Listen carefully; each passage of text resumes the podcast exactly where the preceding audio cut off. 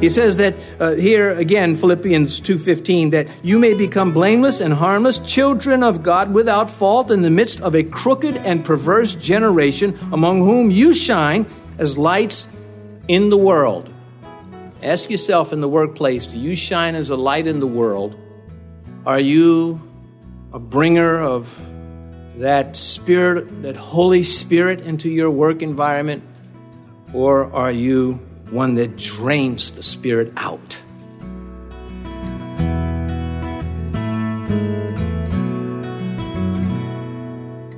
This is Cross Reference Radio with our pastor and teacher, Rick Gaston. Rick is the pastor of Calvary Chapel, Mechanicsville.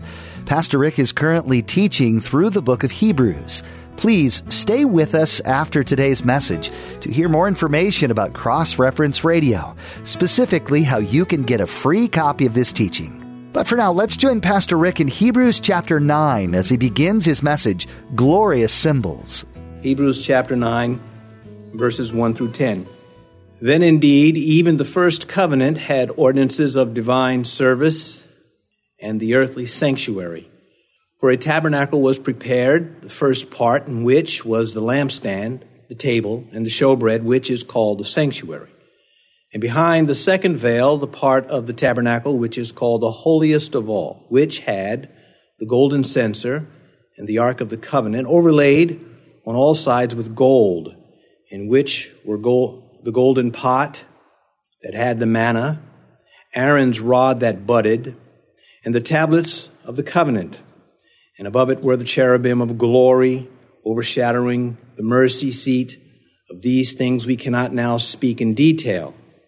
Now, when these things had been thus prepared, the priest always went into the first part of the tabernacle, performing the services.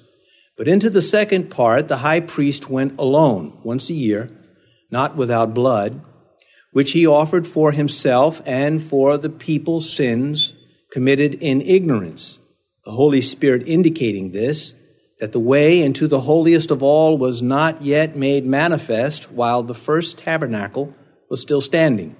It was symbolic of the present time in which both gifts and sacrifices are offered, which cannot make him who performed the service perfect in regard to conscience, concerned only with foods and drinks, various washings, and fleshly ordinances imposed until the time of Reformation. Now, we did not go to verse 11 through 15, which would have contra- began the contrast to everything he was saying. Here in verses 1 through 10, he is talking about Moses' tabernacle in the wilderness, and then he's going to contrast that with Jesus Christ in the new covenant, of course. That's where we've been going. And as has been necessary through our discussion in Hebrews, I have to give a little background for those of you who may not be up to speed on what's going on in this, this document, this Hebrew letter. Here we have Christians in the first church, in the first, uh, in the beginnings of the church. And they were coming out of Judaism into Christianity. And then they were beginning to slip back now into Judaism for various reasons, much of it because of the pressure put on them in their culture and by their family members, drifting backwards. And so the writer of, of the Hebrew letter is now reasoning with them about the superiority of Jesus Christ and the inferiority of everything else that is out there. And that if they take this fatal step back, it will be just that fatal. It will be spiritually fatal for them. And so he's been holding up the beauty of Christ. He's been contrasting it with the old system, the Old Testament, all of its symbols pointing to Jesus. Well, Jesus has come now, and he has fulfilled those things. And so from verses 1 through 14, we have the contrast between the two covenants. We're going to take verses 1 through 10, which summarizes the old system of worship. And if we get to verse 11 forward, we will summarize the new covenant. But looking back at, at chapter 8, the last verse where he finished there, he said, In that he says, a new covenant he has made the first obsolete. Now, what is becoming obsolete and growing old is ready to vanish away.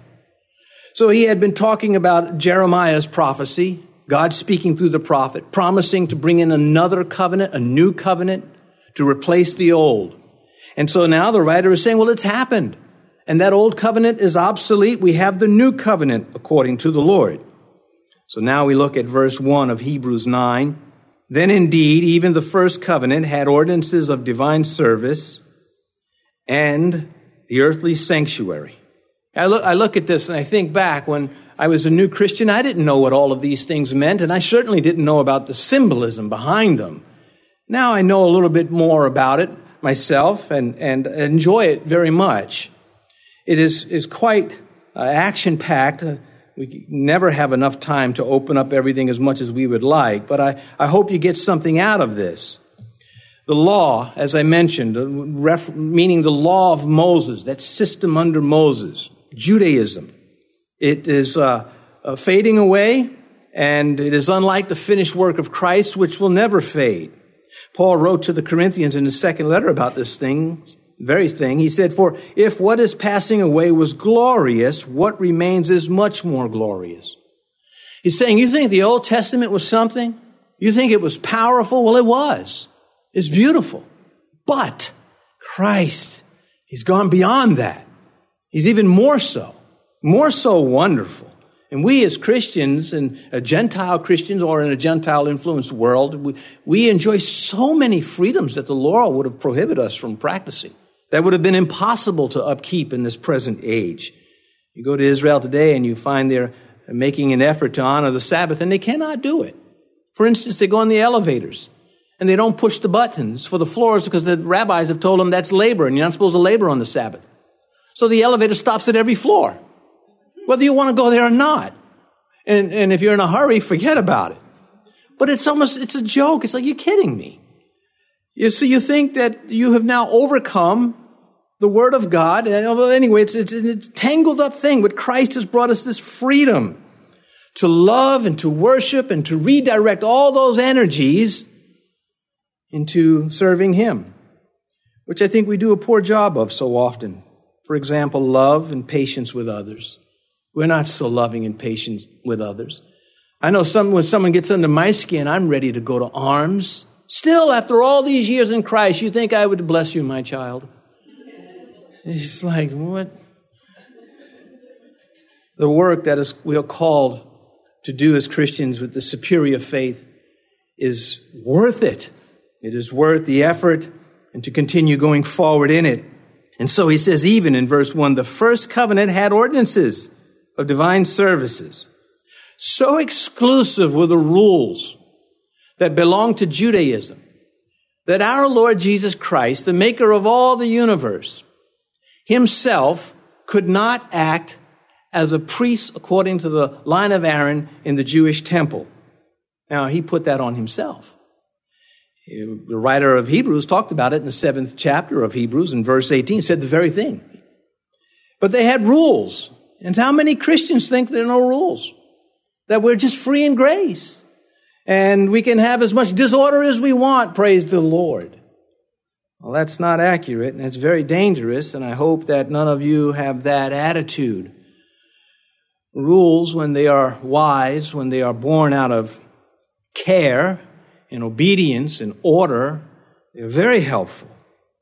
He says here that they served divine services. He says, ordinance of divine service. It's serving the Lord.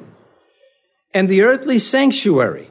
Now, this in contrast to the spiritual sanctuary in heaven. But here's an interesting thing. Now we're going to begin to dig into the, the Mosaic tabernacle, the dwelling place, the tent that the Lord would meet his people at in, in ancient times. The floor, the floor was desert sand. It, it was not, you know, uh, uh, Travertine tile or something like that. It was the ground, dirt. Reminding the priests always that this place is temporary, that their ministry lasts only one lifetime for them. And they, then, then they themselves will be in the presence of God. A very significant factor that belonged to the worship of the Jews, which the priest experienced and the people uh, certainly not as much because they weren't allowed to go in there. They knew about it because it was documented in their scripture, but they could not go into the holy place or the holiest of holy places that belonged with it. And so, verse 2 For the tabernacle was prepared, the first part in which was the lampstand, the table, and the showbread, which is called the sanctuary. Now, he's not, he's not talking about Solomon's temple. That will come later. And he's not talking about the temple that exists at the time of the writing. Reminder, he's going all the way back to the days of Moses, that first tabernacle. And we in the church, we assemble, we worship in a, in a building or wherever we find ourselves, we be out in a field. We have no central place of worship as the Jews did. The tabernacle was the place where your sins were dealt with, not the synagogues. The synagogues was where the education took place, and they came later. But going back to Moses, he says we have, we had a central place to come to God to have our sins dealt with. And he's going to begin to tell them that we have something greater in Christ because it's not locked into one place. And all the restrictions that blocked sinners from coming into the presence of God symbolically have been removed factually in Jesus. And so the kingdom of Christ. No sacred days, no sacred seasons. Believe it or not, Christ did not lay these things on. The, the early church began meeting on the, on the first day of the week because that's the day Christ rose. They began to meet at sunrise because that's the time he rose. And it became a, a, a tradition, a good one, but it was not mandated by God. The only thing that was really mandated by the Lord as far as ordinances go, the communion table, do this in remembrance of me, and the water baptism. So we're free. many of the things that have crept into the church, they are cumbersome. Some are good, some are bad, and you're not going to do anything about it. But uh, the, the contrast is that we do not have these things laid on us as they had them laid uh, on, on the nation. And so we, we in this freedom, no special sanctuaries. Why is that? Because Christ is everywhere. He warned about this. I don't know, warn might be too strong, but he, he mentioned this before it happened. John's Gospel, chapter 4. Jesus said to her, Woman, believe me, the hour is coming when you will neither on this mountain nor in Jerusalem worship the Father. This will, worship will not be centralized to Jerusalem. It will be expanded, which the writer is, is getting at with the people. We have no priestly system to God. We serve as priest in the kingdom of God. All believers do. That is open for all of us to reach those who are lost, to intercede for those who even are saved. We have no special class of servants as the Jews did. They had the Levitical order, the Aaronic order. Uh, we don't have that. We're free from these things. And we, each one is, is able to lead someone else to the saving knowledge of Jesus Christ. He says here in verse 2, the first part in which was the lampstand. Very dark in that old tabernacle with those coverings on it. No natural light, no natural light getting in. The only light inside the sanctuary was from this lampstand. Now, if you had gone farther into the uh, inner sanctuary, the holy place, there would have been the Shekinah, but you likely would not have gotten a look at that. that was only for the priest, high priest, once a year. But we'll stay with this lampstand for now. No, no natural light illuminated the work of the priest. That, that is the, the idea behind this.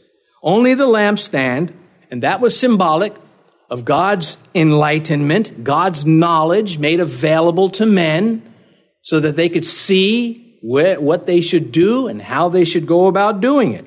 Psalm 1828, For you will light my lamp.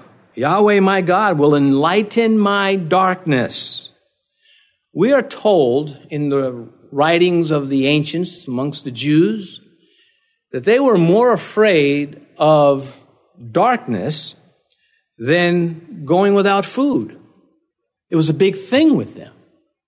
They felt that if your tent was not lit or your dwelling place did not have a light burning at night, it was sent a signal that it was unoccupied and that would invite trouble.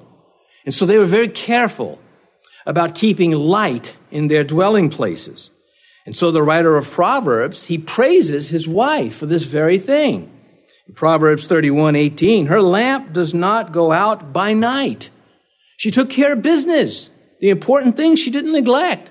Oh, I meant to pick up the, the, the you know, the, the oil for the lamp. I forgot all that. I got carried away on the internet.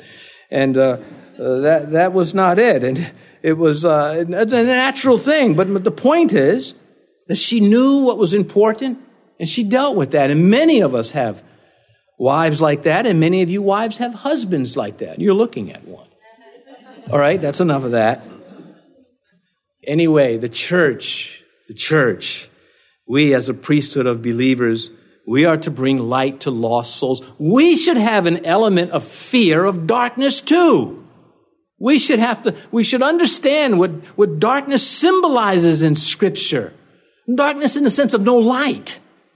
We are to bring the light. Philippians chapter 2, verse 15. Paul's wish for those believers is that you may become blameless and harmless. How many of us are blameless and harmless? Remember the prayer of Jabez? That I would not cause pain. That was unnecessary, malicious pain. He did not want to be guilty of that. He wanted to be blameless before God. Now, when you preach the gospel to those who don't want to hear it, you're going to cause pain. But that's on them.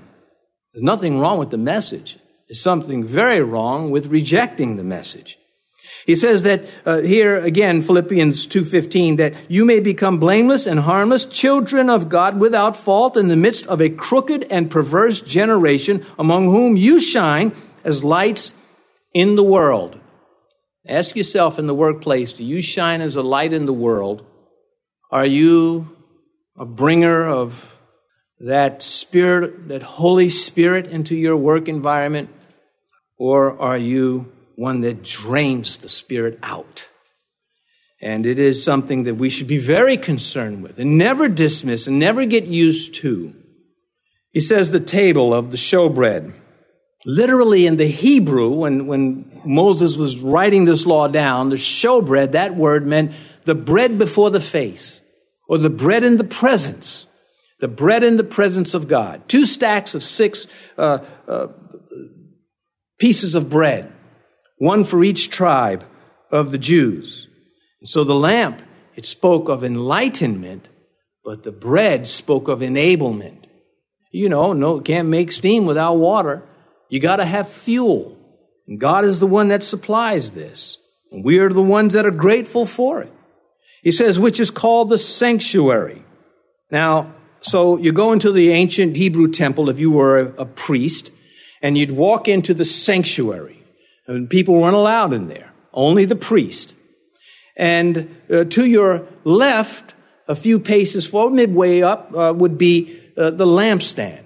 And then straight across from that to your right would be the, this table with the uh, 12 loaves of bread in, in, in two different stacks and the utensils that went with it. And straight ahead would be the golden altar where the incense was offered up representing the prayers of the people to God. If you took a, a line and you drew from the lampstand across to the bread to the table, that straight line, and then you took another line from the doorway to the uh, golden altar, you would form a cross. I'm just saying, works out that way. But there is another section, and we're going to be coming to that. Verse 3 And behind the second veil, the part of the tabernacle which is called the holiest of all.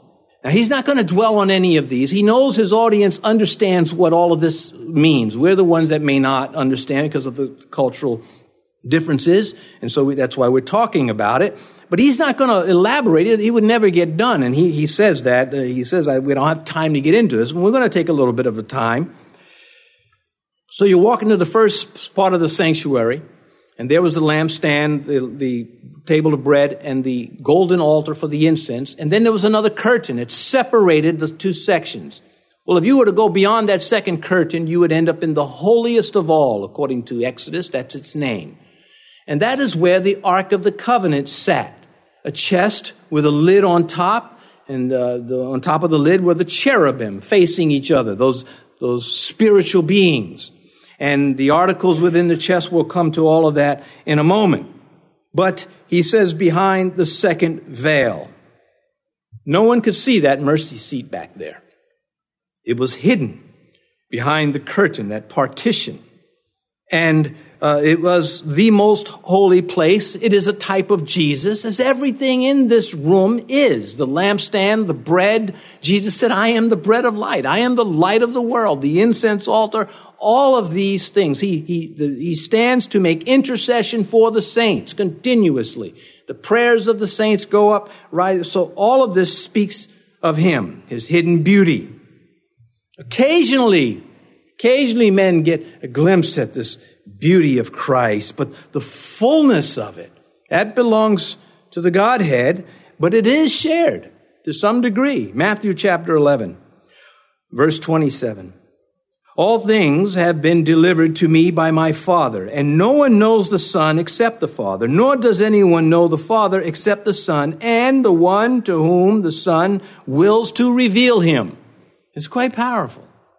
How everything fits in in Scripture, how everything makes perfect sense. How it makes sense because we can see it, we can experience so much of these things that, that come to us in our Bible. And yet, outside these walls, there are those that are worshiping the Lord. There are those that are bad mouthing Him. There are those that are indifferent about Him. There are those that need the ones who are inside the walls to come outside and share the light. And again, I I hope I don't stress it enough. Uh, all Christians should be praying for some lost soul to be saved and that God would bring someone into their life that they could be used by the Lord to shine the light. He says the, the part of the tabernacle, the bottom of verse 3, which is called the holiest of all. That is right out of Exodus 26. Verse 4, now he's going to uh, continue with this inner, what's, what's in the room, in that inner sanctuary, which had the golden censer and the Ark of the Covenant overlaid on all sides with gold, in which were the golden pot that had the manna, Aaron's rod that budded, and the tablets of the covenant. Every, everything in that uh, chest, Aaron's rod, the pot of manna, the tablets, everything had a story, a history behind it. I have in, in my office, I have a little shelf and I've got all sorts of things on there. Each one has a history about the people that have been involved in this ministry. One of my favorites is just one little stick pin. It's this little pin. And it's just stuck there on the shelf. We had a young couple and uh, they attended church here and went off to the military. They got married. And they had to expedite things, so they were married by a chaplain but they wanted to be married also in the house of God where they worshiped. And so when they came back, I performed the ceremony for them. And when they came into my office, he had a little flower he's going to put on his lapel, and he had these pins. He had two of them. Well, I'm not wearing a flower. Anyway, I took the pin and I put it on his lapel because he didn't know what to do with this. I got the pin, I got the fly, I don't know what's next. And just add water. Well, anyway, I had the pin left over and I stuck it there and I remember this moment. This powerful moment where someone said, I want a man of God to marry, to perform the ceremony in the house of God where the people of God come to worship God's house. I don't know how fully they grasped it, but they grasped it enough. And whatever they left out, I put in. Would to God we'd have more people in Christ with that attitude Marry me in the house of God. Let a man of God stand reading from the scriptures, giving me the vows. My bride and I, my husband and I. Well, God in his covenant, Ark of the Covenant, he had these items to be remembered also. They were to have impact on people. They were to influence the thinking. They were to have force behind them. Aaron, his priesthood was challenged by Dathan and his group. The ground would later open up and swallow up the the rebels. You would think many Christians who start trouble in churches would read that section of Scripture. So, you know what? Maybe we better not, this might not be a good idea. You've been listening to Cross Reference Radio, the daily radio ministry of Pastor Rick Gaston of Calvary Chapel in Mechanicsville, Virginia. As we mentioned at the beginning of today's broadcast, today's teaching is available free of charge at our website. Simply log on to crossreferenceradio.com. That's crossreferenceradio.com. We'd also like to encourage you to subscribe to the Cross Reference Radio podcast. Subscribing ensures that you stay current with all the latest teachings from Pastor Rick. You can subscribe at crossreferenceradio.com or simply search for Cross Reference Radio in your favorite podcast app. Tune in next time as Pastor Rick continues teaching through the book of Hebrews right here on Cross Reference Radio.